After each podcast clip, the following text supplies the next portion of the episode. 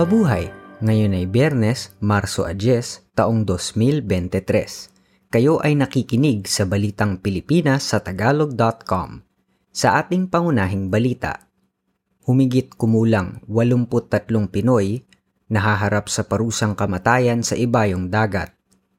Dose-dose ng tao nagkakasakit na dahil umano sa oil spill sa Mindoro. Mga pulis sa London nagulat sa kanilang tinangkang iligtas na walang malay na babae sa isang art gallery.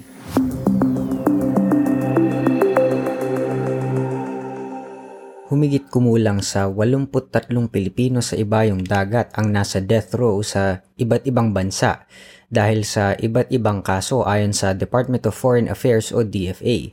Sa naturang bilang, 56 ang nasa Malaysia samantalang ang iba ay nahaharap sa parusang kamatayan sa United Arab Emirates, Saudi Arabia, Indonesia, Bangladesh, China, Vietnam, USA, Japan at Brunei.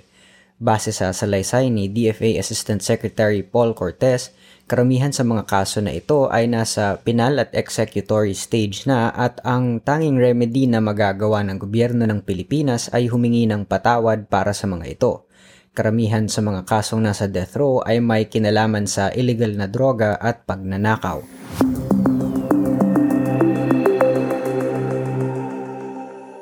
Dose-dosenang mga tao sa Mindoro ang nagkasakit makaraang tumagas ang langis mula sa isang lumubog na tanker at dinala sa baybaying dagat.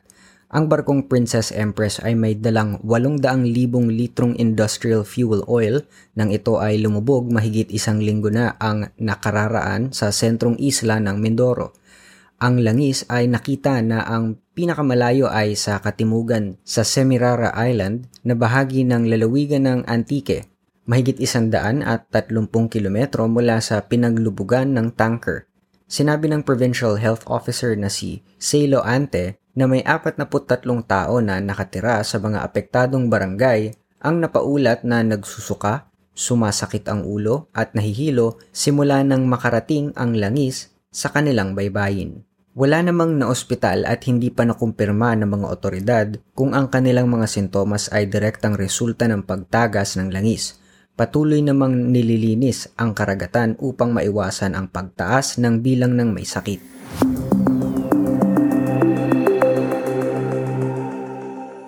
Itinuro ang isang congressman Teves na utak sa pagpaslang ng gobernador ng Negros Oriental na si Ruel Degamo. Batay sa salaysay ng dalawa sa mga di umano ay suspect na nasa kustudiyan ng National Bureau of Investigation o NBI. Ayon sa Special Investigation Task Group, kinumpirma ng mga suspect na sina Joric Labrador, 50 taong gulang, at Benji Rodriguez, 45, na si Negros Oriental Representative Arnolfo Arnie Teves Jr. ang nag-utos sa kanila para patayin si Degamo. Ayon sa dalawang suspect, pinaniwala sila ni Teves na ang kanilang target ay isang drug lord sa lalawigan. Dalawa pang suspect sina Osmundo Rivero at Joven Aber ang nasa kustudiya na ng NBI. May lima pang ibang hindi pang nakakawala. Ayon naman sa abogado ni Teves na si Ferdinand Topacio, nararapat na ang lahat ng partidong may kinalaman na kumalma at iwasan na magbigay agad ng konklusyon. Kamakailan lamang ay kinasuhan si Teves para sa hiwalay na mga kaso ng pagpatay na nangyari sa lalawigan noong taong 2019.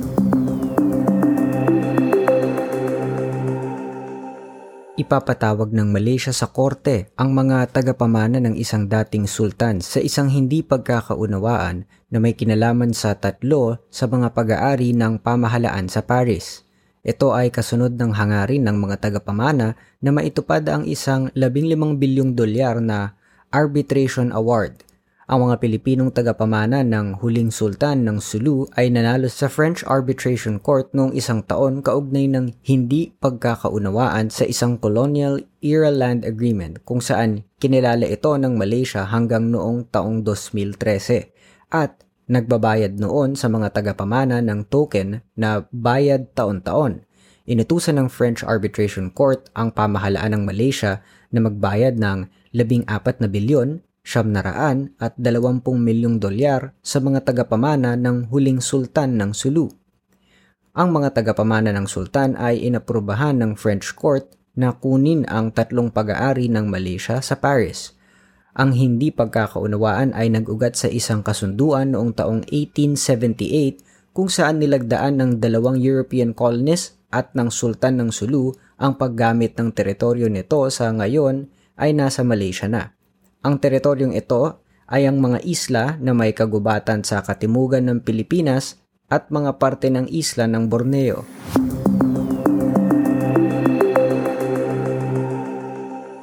Ang tigil pasada sa bansa na dapat sana ay magtatagal ng isang linggo ay natapos na noong Miyerkules. Ito ay makaraang makipagpulong ang mga opisyal ng Manibela Transport Group at Piston kay Presidential Communications Office Secretary Cheloy Garfield. Sinabi ng transport groups na tinapos na nila ang kanilang tigil pasada dahil nananalig sila sa pangako ni Pangulong Ferdinand Marcos Jr. na pag-aaralang muli ng pamahalaan ang implementasyon ng Public Utility Vehicle Modernization Program.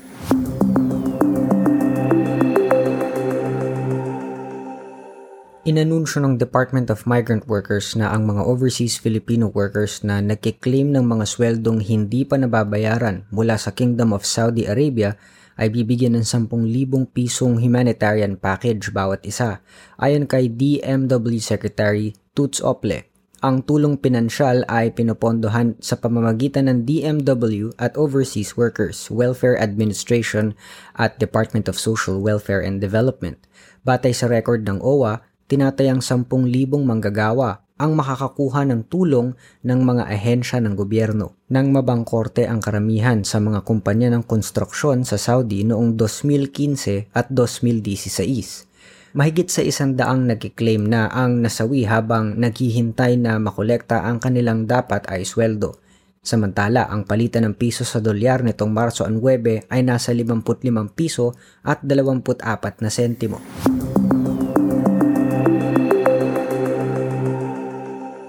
Sa trending news online, makaraang pagsabay-sabayin ng iba't ibang part-time job habang tinatapos ang mga kinakailangan para sa kanyang pagkokolehiyo, hindi makapaniwala ang working student na si Francis Jan Ax Valerio na magtatapos na siya sa Adamson University at magmamag na cum laude pa.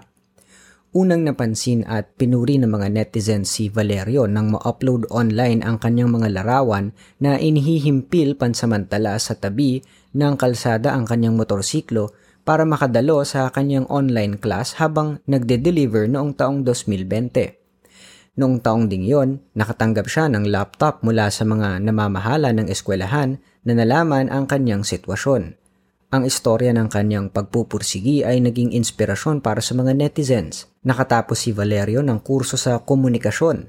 Noong siya ay high school pa lamang, nagbebenta na siya ng mga kakanin at Graham Ball sa eskwelahan. Ginawa niya rin noon ang mga assignment ng kanyang mga kaklase kapalit ng kaunting pera para sa kanyang baon. Nang magkolehiyo na si Valerio ay nagtrabaho bilang taga-deliver at part-time na virtual assistant – Nagtrabaho rin siya bilang fast food service crew, call center agent at iba pa para matugunan ang kanyang pangangailangan.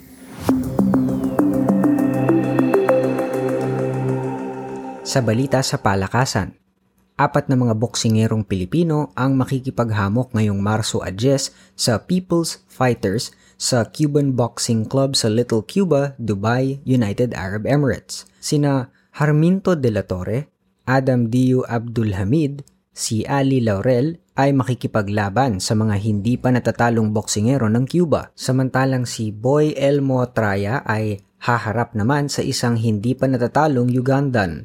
Si De La Torre ang makikipaghamok sa main event laban sa world-rated na si Jadier Herrera. Si Herrera ay nasa ranggong pangwalo na sa World Boxing Council.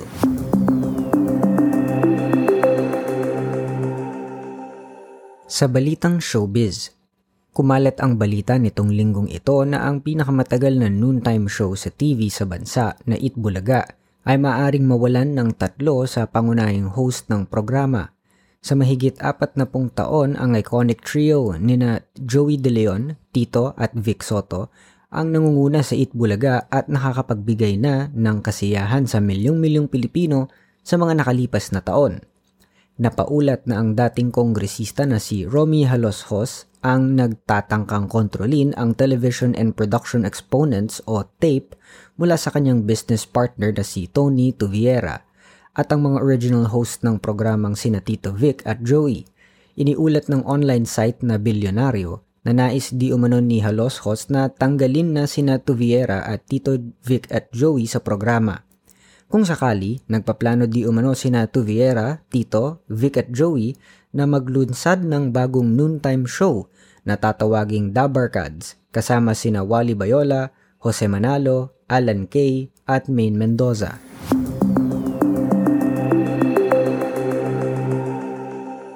Sa balitang kakaiba, puwersahang pinasok ng mga pulis ang isang gallery sa London upang iligtas ang tila walang malay na babae Nasopresa ang isang empleyado ng Las Emporium sa Soho area sa London nang sa kanyang pagbaba mula sa pagtitimpla ng tsaa ay nakita niyang wala na sa pagkakandado ang kanilang pintuan at may dalawang tila nalilitong pulis.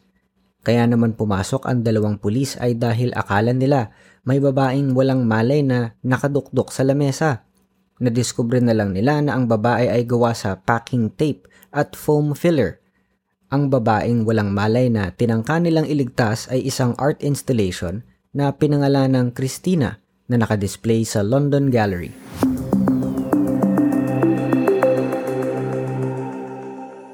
At yan ang kabuuan ng ating mga balita ngayong Marso 10, 2023 para sa tagalog.com. Basta sa balita, lagi kaming handa.